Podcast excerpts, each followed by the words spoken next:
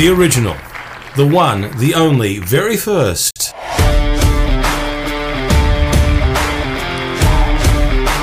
It was the sixth album from the Fab Four. It was almost like a break from reality. Uh, or was it the surrealism of all the concerts and the screaming? But in 1965, in a hiatus situation, the Beatles went into a studio, the studio, and uh, put together Rubber Soul. It was uh, paramount that they did release this many albums in one year. They were looking to release the follow up, which I think was Revolver, uh, but only a short time later, which is almost like part two of this particular album. As history will have it, Rubber Soul was almost seen as a comedic album from the Fab Four. However, that's not how the fans took it. They took it to heart and they took it seriously, because as it turns out, it is full of fantastic songs. The reason why this album is so important is because it literally shaped the future of what would become pop music.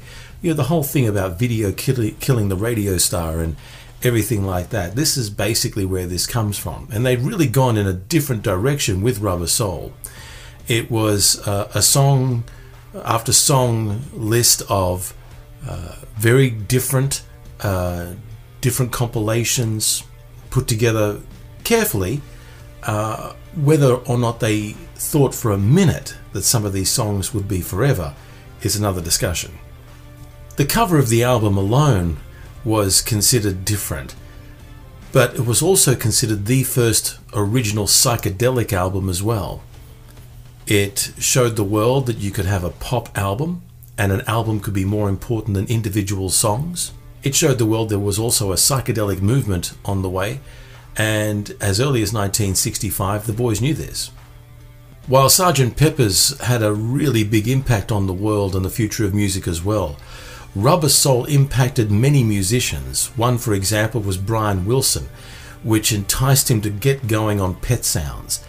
It showed Brian that he could make an album however he wanted it to sound, and he didn't have to follow suit with individual singles and just one one off songs from one off artists. You could live forever, and you could put together an entire album full of music that you wanted to put on it. One interesting tidbit George Martin and the Beatles always took pride in the way the songs were listed on the album.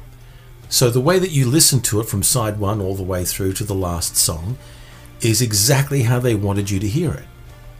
This was important back then because it kind of went in succinct succession.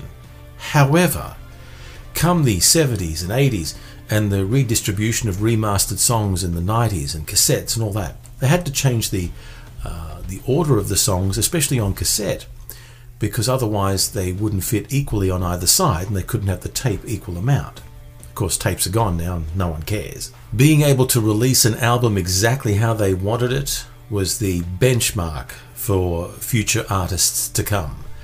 Led Zeppelin would say, Wow, we are so going to do what we want. Uh, Pink Floyd said, Wow, we are so going to do what we want. And that's exactly what happened to follow it. Rubber Soul, without a doubt, every track, every moment of it is enjoyable. It belongs in the list of world's best rock albums. Well, that's it. Gotta run. Gotta go and buy my imaginary friend a birthday present. I'm to go down to the mall and I'm going to pretend to buy them a present. Until next time.